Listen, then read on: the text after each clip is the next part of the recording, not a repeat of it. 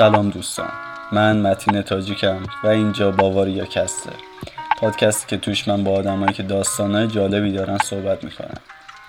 مهمون این قسمت مهدی محرم زاده است. و خوش اومدید به اولین قسمت از Bavaria Cast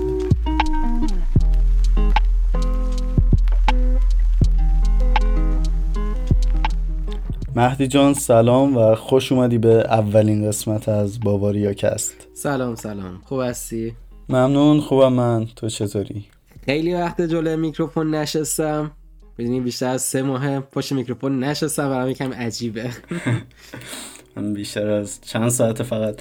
و اولا که باید تشکر کنم ازت که قبول کردی این قضیه رو چون می‌دونی هیچ پورتفولیویی نشن و همینجور مثل اینه که به یکی بگی بیاد موهاتو بزنه و قبول کنه. و خیلی هیچ مشکلی نداره آره چون به بقیه که گفتم اینجوری بودن که خب اوکی ولی حالا یک اولیو برامون بفرست بعد میریم. خب من همیشه هستم. خودم نفر اولی خوبی هم باشم. خب به حال مرسی. و آقا حالا من که یه مقدار میشناسمت ولی برای خودم من جالبه که دامپزشک هستی. معلم آلمانی که یه جورایی هستی. دیگه لیدرم که هستی یه جورایی با بیولوژی می‌خونی؟ الان هم که آره. دائما بین مسیری از کجا برات شروع کنم؟ از هر کدوم دوست داری ولی در مورد اینکه چی شد تصمیم گرفتی یوتیوب نودویچه بزنی و شروع کنی آموزش آلمانی بدی؟ و به قول خودت طبق چیزی که تو بیو اینستا نوشتی یکی از قدیمی ترین پیجه و یعنی یعنی وقتی که کسی این کارو نمی‌کرده تو شروع کردی. برای همین دوست دارم بدم که چی شد که به این ایده رسیدی. این تیکر کم بازش کنیم. اول از اسمش شروع کنیم. اسمش یه دو پهلویی دو پهلویی داره. دو پهلو اسمش. هم نادویچ هم نوردویچ. هم فقط آلمانی هم نور آلمانی. همون نور فارسی خودمون. البته فقط آلمانی که نیست دیگه انگلیسی هم اضافه کردی بهش. دقیقا. دقیقا. این از اسمش که ببینیم اصلا اسمش چی شد که به این شکل در اومدش. و اون دو هزاری که انتهاش خورده حالا بعضیا فکر می‌کنن که سال تولده بعضیا فکر می‌کنن تاریخ شروع نه. هیچ از اون نیستش. در واقع میشه گفتش از یه آهنگی این اسم دو هزار منشه گرفته که وارد یه دوران جدید داریم میشیم. این از اصلیت خود اسمش. و بیایم بگیم که آقا اصلا چی شدش؟ من این کانال رو زدم. من وقتی وارد آلمان شدم خب منابع یادگیری زبان خیلی کم بود. یا باید شخص کلاس میرفتش یا اینکه اگر تو خود آلمان بودش هیچ کلاس آلمانی آنلاینی وجود نداشتش. و گفتم چیکار کنم چیکار نکنم. اون زمان ما استاد فرهمند و استاد اشکان عزیز رو داشتیم. و فقط توی یوتیوب فعال می‌کردن و یوتیوب 6 سال پیش آنچنان بین همه جا نیفتاده بودش. مثل الان نیستش که یوتیوب یه چیز کاملا در دسترس و عادی شده باشه برای همه. من اسم تو این دو سال یه خورده بیشتر رواج پیدا کرد. دقیقا دقیقا. اومدم آموزش رو از توی تلگرام شروع کردم. توی تلگرام نادوید شدش یه برند برای خودش. اولین کانالی بودش که توی تلگرام آموزش رو شروع کردش. گذشت و گذشت با فیلتر شدن تلگرام وارد اینستاگرام شدم. توی اینستاگرام بازم میشه گفتش جز اولین نفرا بودم. قبل از من باز فقط یک نفر بودش. دومینیک و یه روز پیش خودم نشستم داشتم یوتیوب رو نگاه می‌کردم کانال آموزشی رو نگاه می‌کردم. دیدم که استاد فرهمند ویدیوهاشو پاک کرده استاد اشکان مونده بودش که با حجم زیادی از ویدیوهای جدیدی که ساخته شده عملا شخص یاد نمی‌گیره چیزیو. کسی که داره یاد میده فقط اومده یه مبحثی و گفته رفته. ولی اونجوری که اصولی پلهی از اول بخواد یاد بگیره شخص به هیچ عنوان چنین چیزی من پیدا نکردم. دارم چیکار کنم چیکار نکنم که بخوام با این موزل لاقل مقابله کنم. خودم از ابتدا با سه تا منبع مختلفی که داشتم گفتم از همون ابتدا از الفبا شروع کنم به یاد دادن. حالا هر چقدر که می‌خواد ویو بخوره بخوره. هر چقدر می‌خواد هزینه داشته باشه داشته باشه. برام اصلا مهم نیستش. بر من اون یادگیری درست مهمه. یعنی قصد درآمدم نداشتی ازش. اگر بخوام درآمد الانو نمیگم. الان که خب قطعا نه همین الان هم من میگم. الان هم می... آره الان که دیگه خودم شاهدم سه ماه هیچ فعالیتی نکردی می‌تونستی این کار رو راحت انجام بدی ولی انجام ندی. ولی خب شروعش دیگه بدون توجه به این مورد بوده انگار. شورش کاملا بدون توجه به این مورد بود ولی در کلیتش یه چه مزه برات بگم. مگه می‌خواستم از یوتیوب به قصد درآمدزایی فکر کنم با قصد درآمدزایی جلو برم خب کانال آموزشی رو پیش نمی‌گرفتم. یا اینکه تدریس پله به پله رو پیش نمی‌گرفتم. تا مثلا میومدم آکوزاتیو رو تدریس می‌کردم. چیزی که خیلی ها میان پوش کلیک می‌کنن نگاه می‌کنن.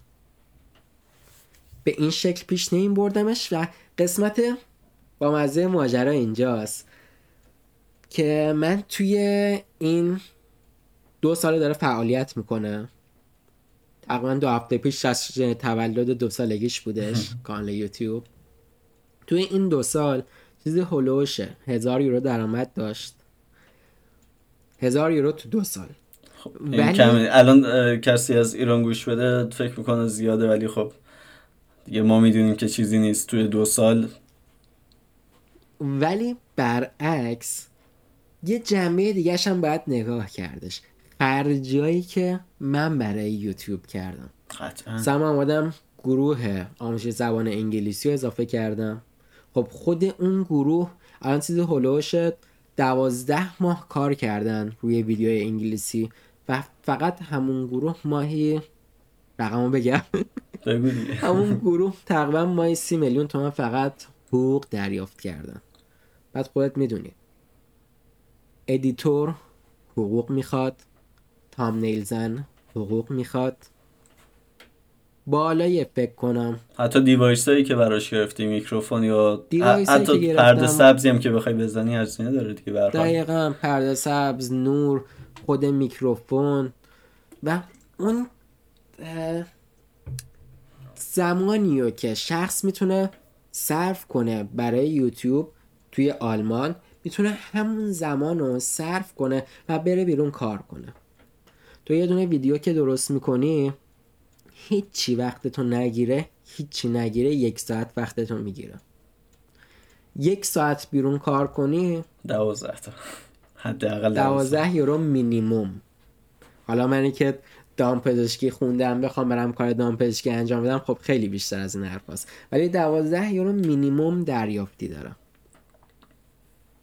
خب اون دوازده یورو مینیموم میشه پول غیر مستقیمی که داره خارج میشه و اون هزینه editor و حقوق کارمندا پولی که مستقیم داره خارج میشه. فکر کنم تا الان بالای 600 700 میلیون تومن خرج شده در صورتی که 40 میلیون تومن درآمد داشته. یورو رو به تومن گفتم که قشنگ بخواد جا بیفته. ولی همه اینا به کنار. من یه چیزی از دوران دبیرستانم یکی از معلمان میگفتش خب اصلا آدم مذهبی نیستم. ولی اون معلم میگفتش بچه ها همیشه سعی کنید یک پنجم علمتون رو به بقیه یاد بدید. اگر زبان بلدید سعی کنید یاد بدید. توی کاری مهارت دارید سعی کنید یاد بدید. همیشه یک پنجم علم و توانایی که دارید برای بقیه اختصاص بدید تا بتونین همه توی یه راستا باعث پیشرفت همدیگه بشین قبول دارم چیزی که میگی و ولی توی این کار. آره کاملا درست میگی ولی خب چقدر مگه بازخورد گرفتی که تونستی دو سال بیوقف ادامه بدی؟ می‌دونی باید از طرفی هم یه بازخورد خیلی مثبتی آدم دریافت کنه که بگه خب که درست پول توش نیست ولی یه چیزی دارم به حال می‌گیرم. بازخورد سوال خیلی قشنگیه. ببین ما چند تا جنبه رو باید در نظر بگیریم. یک معروفیت و شهرت که توی یوتیوب عملا میشه گفتش برای من خیلی کم بود ولی برای کانال دیگه چه معروفیت شهرتی داشتن. خب پس اینو میشه گفت باید خط بزنیم. ولی توی اینستاگرام و توی تلگرام میشه گفتش یه معروفیت و شهرتی برام آوردش. و از اون طرف حالا بخوایم یه جنبه دیگه که بخوایم نگاه کنیم. اون موفقیت افراده. من حتی اگه یک نفرم بتونم خوشحالش کنم و بهش تونسته باشم کمک کرده باشم حالا علمش زیاد بشه پیشرفت کرده باشه هر چیزی. نه تنها توی آموزش زبان توی هر چیزی. من اگر بتونم فقط به یک نفر کمک کنم و اون فرد خوشحال بشه بر خود من به شخص باعث خوشحالیه این موضوع. و اگر قرار بودش که نتونسته باشم کمک کنم الان یوتیوب من چیز هلوش 6000 نفر عضو داره. تلگرام هم چیز هلوش 14000 نفر عضو داره و اینستاگرام چیز هلوش 47000 نفر عضو داره. یه زمانی تو اوج بودم تلگرامم 20000 نفر بود اینستاگرامم بالای 55000 نفر بودش. ولی خب این رفتن افراد دارن بهم نشون میده که آقا من یاد گرفتم. من باید هم قدم بودم هم مسیر بودم و یاد گرفتم. و علاوه بر اینا من بیرون از حالا محیط مجازی باز مثلا دوستانی بودن که مستقیما باهاشون برخورد داشتم. بهم گفتن که ما با کانالت خوندیم یاد گرفتیم و همه اینا باعث خوشحالی بود برای من. من یه زمانی اوایل کار بودش به من می‌گفتن چرا داری توی یوتیوب فعالیت می‌کنی؟ تو پسری پسر بیننداش خیلی کمتره. عادیه توی یوتیوب. پسر بیننداش توی یوتیوب خیلی کمتره. کانال آموزشی بیننداش خیلی کمه. و دقیقا همین جمله رو گفتم. گفتم اگر فقط بتونم به یک نفر کمک کنم من باز راه هم ادامه میدم. یعنی هیچ وقت هم نشده کم بیاری. هیچ وقت نشده کم بیاری بگی چه کاری من دارم می‌کنم. کاش برم مثلا تست غذا ریکورد کنم با یکی با یه دوست آلمانی. ویو بیشتر بگیرم پول در بیارم. راحت ترم هست دیگه. شما بخوای یه،, چیزی آموزش بدی باید بشینی کلی فکر کنی که خب چجوری چارچوب بندی کنم موضوع امروز ولی تست غذا میری چند تا چیز از فروشگاه می‌خری میای میشینید می‌خوری. دقیقا دقیقا با حرفت موافقم. و چنین دورانی هم داشتم. چنین دورانی هم داشتم. دورانی بودش که ناامید شدم خسته شدم. ولی خب یه پیام ساده خوشحالم میکردش. مثل اصلا شرایط الان اونو بگم. همین شرایط الان که بیشتر از سه ماه بیشتر از صد روزه داریم فعالیت می‌کنیم. روزایی بودش که خسته شدم. ولی خب به عنوان کسی که میشه گفتش افراد زیادی دارن دنبالش می‌کنن گفتم من این خستگی رو به جون می‌خرم. فعالیتمو ادامه میدم و ناامید نمیشم. اگرم قرار ناامید بشم اگر قرار خسته بشم اگر قرار ببرم همه رو تو خودم میریزم. هیچ رو بیرون نمیریزم. نمی‌ذارم مخاطبم اینو ببینه. نمی‌ذارم مخاطبم بخواد ناامید بشه. مخاطبم نمی‌ذارم خسته بشه. چون راه معلومه هدف معلومه. باید این راهو پیش بردش. این دقیقا برعکس اتفاقیه که توی من افتاده. دقت کردی اخیرا تو اینستا خیلی فعال نیستم. و به خاطر اینم نیست آره. که نومید شده باشم. قطعا امیده رو دارم. ولی یه خورده روحی واقعا کار سختیه به نظرم.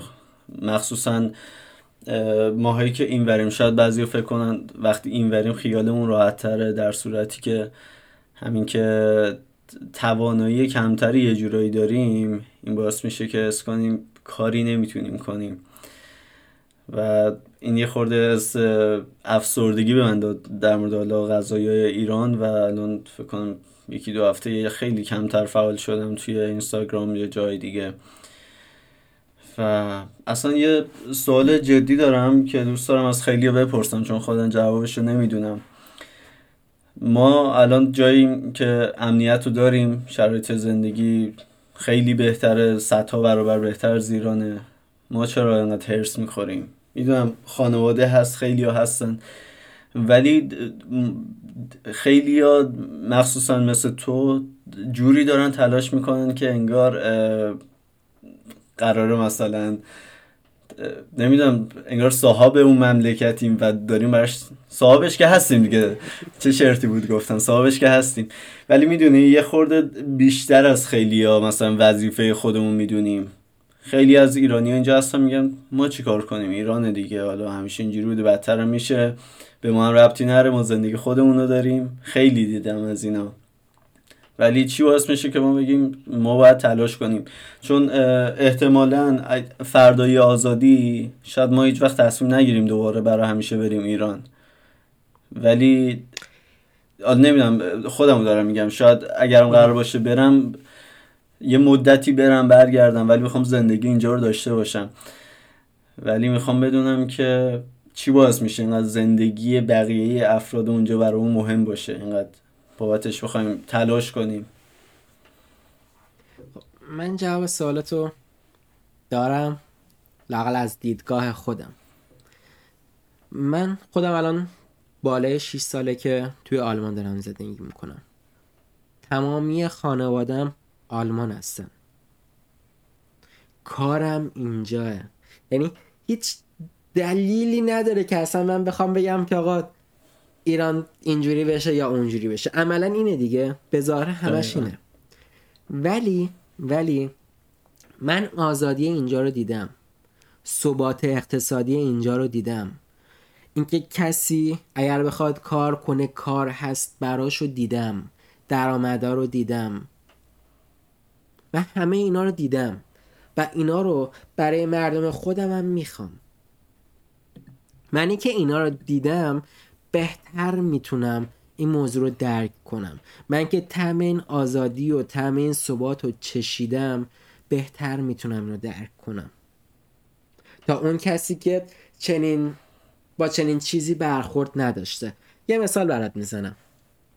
مثال میشه گفتش تقریبا بی ربطیه ولی خب مفهوم میرسونه و یه پرنده رو توی قفس به دنیا بیادش و بیرون رو ندیده باشه زندگیش همون قفسه.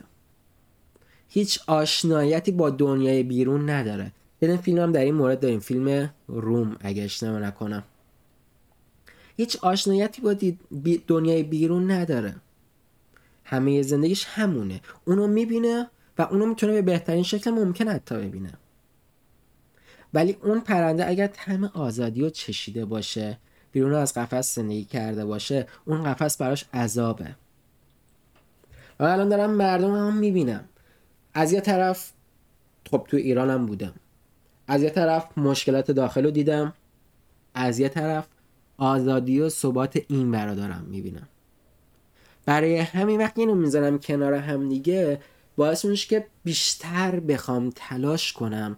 برای چیزی که برای اون چیزی که من دارم مردمم هم داشته باشن. شاید اونا ندونن تعمد این آزادی رو درست نچشیده باشن. ولی من چشیدم. من تعمه رو چشیدم. می‌خوام اونا هم این تعم رو بچشن. این توی آلمان تا اگر مشکل قانونی برات پیش بیادش می‌تونی حتی بری از دولت شکایت کنی. من خودم این کار کردم. تیم بری از دولت شکایت کنی. و قاضی میادش طرف حق رو می‌گیره. مثل همون شکایت که من کردم و حق با من شدش. قاضی طرف منو گرفتش و دولت آلمان به من جریمه پرداخت کردش بابت اون موضوع. ولی توی ایران اصلا اینجوری نیستش. من طعم همه اینا رو چشیدم. و می‌خوام که مردم هم اینجوری باشن. و بعد از آزادی بعد از آزادی تصمیم که خودم گرفتم اینه که کامل برمیگردم. البته یه استثنا گذاشتم این وسط که این رشتم هم تموم کنم بعد برگردم. برمیگردم کامل و سعی می‌کنم که خاکم و وطنم و ایرانم و از اول بتونم بسازم. چون این چیزی که داریم یه بازسازی نمیشه. و ما هم زمان بیشتری نداریم زمان زیادی نداریم. ما نهایت بین 4 تا 6 سال زمان داریم برای ساخت ایران. اگر بین 4 تا 6 سال ایران رو ساختیم که ساختیم؟ اگر نتونستیم توی این بازه زمانی ایران رو بسازیم دیگه نمیشه کاری کرد. از نظر حالا محیط زیستی که داره نابود میشه و پلیتیک تقریبا نابود شده خیلی چیزا. خیلی چیزا. از خیلی جهات مختلف. ببین ایران ایران الان ایران امروز خیلی کار داره. برای این برای انجام این کارا باید نفت بفروشه. برای انجام همه این کار ایران باید الان نفت بفروشه. باید پتانسیل فروش نفت رو داشته باشه. ولی تو بازه زمانی اروپا رو نگاه کن. آمریکا و کانادا رو نگاه کن. حالا با شرق کاری نداریم. این برادرم میگم. خود آلمان. قانون گذاشته که تا 2026 باید خیلی از صنعت ها خیلی از امکانات برقی بشه. برقی که نیروگاه های انرژی تجدید پذیر میشه یا ناپذیر میشه؟ نیروگاه خورشیدی نیروگاه آره. باد بادی. برقشون به این شکل تعمین بشه. تو اگر بین سا... تا سال 2026 و 2030 که دیگه ماکسیموم براش گذاشتن نتونی به این برسی و توی این بازه زمانی خودتون نسازی. از اون وقت چون میزان فروش نفت خیلی میاد پایین قیمت میاد پایین و عملا میمونی. تو وقتی هیچی نداشته باشی و از طرفی هم مجبور به ساخت و ساز باشی و پولی هم نداشته باشی می‌خوای چی کار کنی؟ پس مجبوری توی این بازی زمانی تا قبل از این سال کاراتو انجام بدی. تا قبل از این سالا پولاتو جمع کنی. که بعد از اینکه نفت بخواد قیمتش بیاد پایین تو هم نیروگاه های خورشیدی تو داشته باشی. هم به قدری زیر ساختاتو درست کرده باشی که بتونی درآمد کشورتو مثل آلمان مثل فرانسه مثل خیلی از کشورهای دیگه از توریست و صنعتت داشته باشی. نه اینکه بخوای از نفتت این درآمد رو داشته باشی. از صنعتمون چیه؟ خودروسازی رو داریم. که حرف نزنم در موردش بهتره. لوازم خونه رو داریم. صنعت بزرگ رو داریم میگیم دیگه. لوازم خونه رو داریم که نگم بهتره. ما ارجیو داشتیم که قبل از سامسونگ و الژی فعالیت میکردش. ایران ناسیونالی رو داشتیم که همقدم بنز داشت فعالیت میکردش. الان شده ایران خودرویی که یه موردی تو یه کتابی داشتم میخوندم و شاید اول یه خورده خندهدار به نظر بیاد این قضیه ولی یکی از اولین شرکت ها اولین و بزرگترین شرکت های کاندوم سازی می‌دونی تو ایران بوده قبل از انقلاب. تو نگاه, تو نگاه اول یکم شاید خندهدار به نظر بیاد ولی این خیلی مسئله مهمیه. ما همچین چیزایی رو قبل از انقلاب داشتیم ولی صنعتمون الان به طور کل نابود شده. یه نکته می‌خواستم موقع بین حرفات بگم دیگه کلا بس از اون رفت. اینکه گفتی آزادی و دیدی و به خاطر این خواهان آزادی برای بقیه شدی یکی از ایدایی که همیشه به ذهنم میاد در مورد تشکیل این انقلاب چون که یکی از مواردی که حالا بهش معروفه اینه که نسل جدید نسل حالا دهه 80 شرکت خیلی بیشتری داشت توی این انقلاب. و به نظرم این نسلیه که حالا به خاطر به واسطه سوشال مدیا و خیلی موارد دیگه تونسته این آزادی غرب رو ببینه و بیشتر از نسل قبل خواهانش بشه. و نسل قبل هم قطعا دیده این قطعا اونا هم همونقدر توی سوشال مدیا هستن ولی اونا دیگه عادت کردن. اونا میگن ما نصف عمرمون رفته بیشتر عمرمون رفته. ولی کسی که 20 سالشه میگه من شاید 60 سال دیگه بخوام زندگی کنم نمی‌تونم تو این شرایط. این مسئله قشنگی گفتی باز. من الان جز همون نسل قبلی هم من 20 سالم نیست من تقریبا 30 سالمه. میشه گفتش جز همون نسل قبلی هستم. ماها نمیشه گفتش عادت کردیم. ماها یه جوری بریدیم. خیلی همون بریدن. سرکوب خیلی بودش برامون. این تا سال 88 92 94 96 و تا حدودی میشه گفتش 98 حالا مخلوط بودش. و تا 96 سعی کردیم که مقابله کنیم. ولی خیلی سرکوب شدیم. یک دو بار نبودش. خیلی سرکوب شدیم. همون 88 و گول خوردیم. گول خوردیم. این نکته رو باید اضافه کنم. علاوه بر اینکه سرکوب شدیم گول خوردیم. ولی الان آره اون بازی روانی واقعا خیلی بیشتر بود. نسبت به اون سرکوب فیزیکی حالا توی خیابون واقعا بازی روانی جمهوری اسلامی نظرم موثرترین کارش بود برای حفظ خودش. دقیقا. 88 کی تموم شدش؟ چجوری تموم شد؟ حزب روحانیت رفتش کنار. روحانی نه ها روحانیت. حزب روحانیت رفتش کنار. گفتن کسایی که بیرونن دارن قرآن و مسجد آتیش می‌زنن. بعدها معلوم شدش که کار خودشون بود. میگم گول خوردیم. ولی الان نسل زد نسل باهوشیه. نسل زد دیگه گول نمی‌خوره. و ما هم تجربه کسب کردیم. ما هم اتفاقایی که برامون پیش اومدش با چیزایی که داشتن ما رو منحرف می‌کردن و حالا طی بازه زمانی مختلف بهش رسیدیم داریم اینا رو به نسل زد منتقل می‌کنیم. نسل زد خودش باهوشه. ولی تبخشید ما هم داریم اینا رو به نسل زد منتقل می‌کنیم که حواسمون باشه اونا هم گول نخورن. اونا هم دوچار بازیایی که ما شدیم نشن. و این پایان خیلی مثبتیه برای این انقلابی که داریم. رسانه خودش خیلی خوب داره فعالیت می‌کنه. البته بماند که توی همین رسانه مشکلاتی هم داره پیش میاد. مشکلاتی هم پیش میاره. که با توجه به تجربه هایی که از قبل کسب کردیم داریم این تجربه ها رو بقیه انتقال میدیم تا با این مشکلات بتونیم مقابله کنیم. آره بازی سایبریشون همچنان هست ولی خب همین که دو تا مسئله هست. ویدیو ها می‌تونستیم قربا ببینیم. آره اینم درسته. ولی دو تا مسئله ای که هست نظرم باز شده کمتر بازی بخوریم. یکی اینه که بازیاشون تکراریه. همون آتیش زدن قرآن و اینا رو میان دوباره تکرار می‌کنن.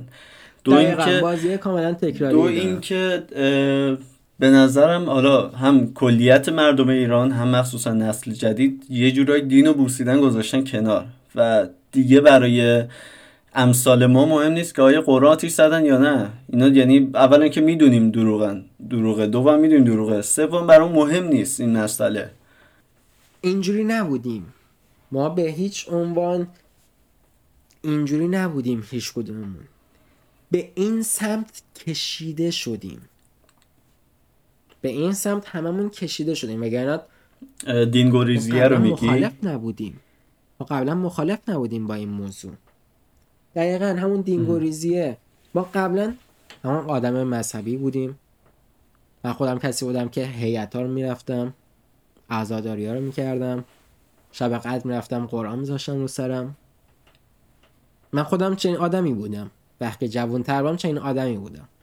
همه ما این کارو کردیم دیگه. خب ولی ببین کاری کردن کاری کردن که مذهبم از بین بردن. الان برای فرد مذهبی هم شده زندون. اینا مذهبم از بین بردن. یکی از حرفایی که من همیشه می‌زنم اینه که میگم موافقای چیز ببخشید. میگم که افراد مذهبی الان بیشتر از ماها باید معترض باشن. چرا؟ چون اینا مذهبم از بین بردن. من شخصی بودم که همه اون کارا رو انجام می‌دادم. ولی وقتی می‌بینم با اذان ظهر و اذان عصرن تیراندازی می‌کنن تن و بدنم باید بلرده از اذان صبح خب معلومه دیگه آدم مذهبی نیستم. نه تنها من خیلی یارم می‌شناسم.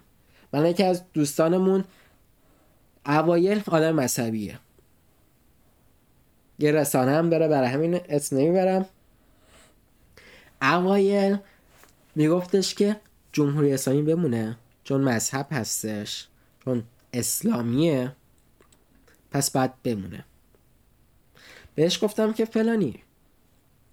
بذار زمان بگذره.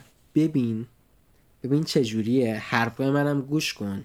الان خودش جزو کسایی قرار گرفته که میگه که آقا فراخان بعدی کیه من برم بیرون؟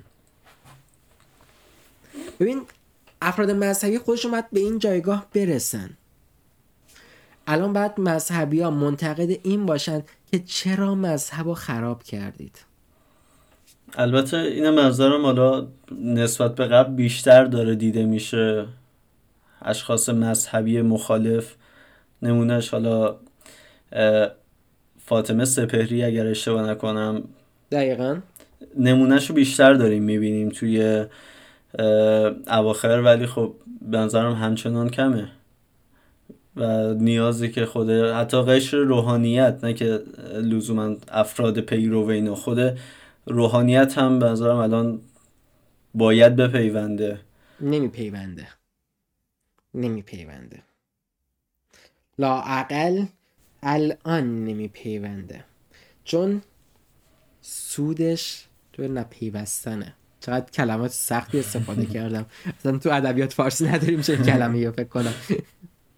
و روحانیت می‌دونه که فردای آزادی باید کار کنه. مثل بقیه. می‌دونه که باید ایران رو بسازه. اگر می‌خواد اون روحانی که می‌خواد مذهب و زنده نگه داره اوکی اون باید بیاد الان برای همراهی با انقلابیون. ولی اون روحانی که داره جیبش رو نگاه می‌کنه داره کار کردنش رو نگاه می‌کنه اون هیچ وقت نمیادش. چون می‌دونه باید کار کنه برای ایران کار کنه. چون می‌دونه زندگی روحانیت مذهبی این دیدگاهش یه طرف باید قرار بگیره و درآمدش درآمدش از برای امرار معاش و زندگیش از یه جای دیگه باید باشه باید برای اون کار کنه. ولی اینجوری اون می‌تونه مذهب و زنده نگه داره. پس اون روحانی که داره میگه اسلام داره برای مذهب کار می‌کنه برای خدا داره فعالیت می‌کنه. اون میشه روحانی واقعی. اون میشه روحانی واقعی. چون برای این کارش پول نگرفته. اونیه اونه که می‌تونه برای بقیه مذهبشون به چه شکل بگم آموزش بده. نه اینکه بخواد آموزششو توی مذهب بر مبنای پول ببینه. همون کاری که علمش گفتش خیلی جاها دارن انجام میدن. اون روحانی باید برای مذهبش اگر مهمه اگر خدا براش مهمه اگر اسلام و قرآن براش مهمه بعد جفت کارا رو انجام بده. ولی اگه می‌خواد پول بگیره دیگه عملا خدا رو نمی‌بینه قرآن رو نمی‌بینه اسلام رو نمی‌بینه. اون داره پول رو می‌بینه که داره این فعالیت ها رو انجام میده. خب به نظرت هست به نظرت هست توی این قشر که واقعا هدفش اسلام و قرآن و خداش باشه؟ حداقل توی توی مده ها که برام خیلی مسلمه که فقط پول رو می‌بینن. این برام خیلی مسلم تره حالا قشر روحانی رو نمی‌دونم ولی من بعید می‌دونم اینجور اشخاص زیاد باشن. هیچ وقت نمیشه همه رو به چشم نگاه کردش. میگم من الان خودم آدم عصبی نیستم. ولی با این حال دارم میگم هیچ وقت نباید همه اشخاص رو به چشم نگاه کرد. قاعدتا باید داشته باشیم و داریم. داریم که این افرادی همون جوری که توی مده ها ما یکی از مده ها دستگیر و بازداشت شد. چون اومد مخالفتش خودش رو اعلام کردش. پس همیشه داریم. شاید تعداد کم یا زیاد باشه ولی همیشه داریم. از همه مدل. نه اون نسبیت رو فقط منظورم بود. ولی در کل آخه یه موضوعیه که در مورد حالا فکر طرف داریم صحبت می‌کنیم. قطعا هیچ آمارگیری نمیشه کرد و فقط خواستم آمارگیری نمیشه. آره فقط خواستم ایدت رو بدونم. همین. آمارگیری نمیشه کردش. ولی قاعدتا صد درصد وجود دارن چنین افرادی. شاید خیلی کم باشن ولی وجود دارن. همه نمیشه به یه چشم نگاه کردش.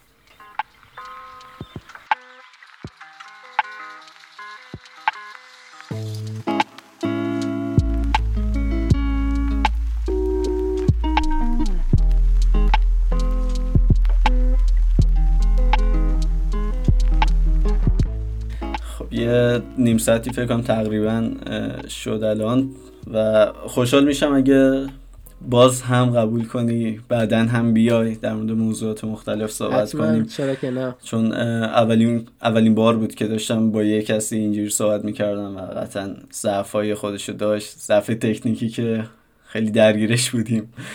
ولی حالا و خودم بعد از صد روز پشت میکروفون نشستم. اوایل اگه دقت کرده باشی یکم زبونم نمیچرخید. آره یه خورده اولش جفتمون تنها و دقیقا. طبیعیه. و امیدوارم که حالا دفعات بعد ببینمت و خیلی ممنونم حتما. که اومدی. خیلی ممنونم. حتما. توی برنامه های دفعه دیگه من از همینجا به مخاطبات هم دارم میگم. ما حتما باید یه برنامه داشته باشیم. در مورد اصلا خود مهاجرت و اصل مهاجرت صحبت. آره اصلا بر سر همین قرار بود باشه. یعنی ایدم این بود که بیام با ایرانی های خارج از ایران در مورد مهاجرت صحبت کنم. ولی خب دیگه نخواستم تاپیک مشخصی داشته باشم. گفتم هرچی قراره صحبت کنیم و هرچی می‌خواد پیش بیاد بیاد. و هیچ هیچ انتظاری هم ندارم که مثلا حتی صد بار شنیده شه ده بار شنیده شه اول از همه مهم برام اینه که الان من چهار ماه تقریبا می‌شناسم تو رو و توی این نیم ساعت بیشتر از همیشه تونستم بشناسمت و این نظرم مهمترین پوینتش بود. آقا خیلی ممنون. خوب بوده باشه برای همه. قطعا برای من که خوب بود. برای من که خوب برای بود و قطعا برای بقیه. هم می‌تونه خیلی مفید باشه. مخصوصا دفعات بعد که حالا متمرکزتر روی یه موضوعات خاصی صحبت کنیم. حتما. آقا شبت خوش. خیلی زحمت کشیدی اومدی. شبت بخیر. تا دفعه بعد. فعلا. خدافظ خداحافظ.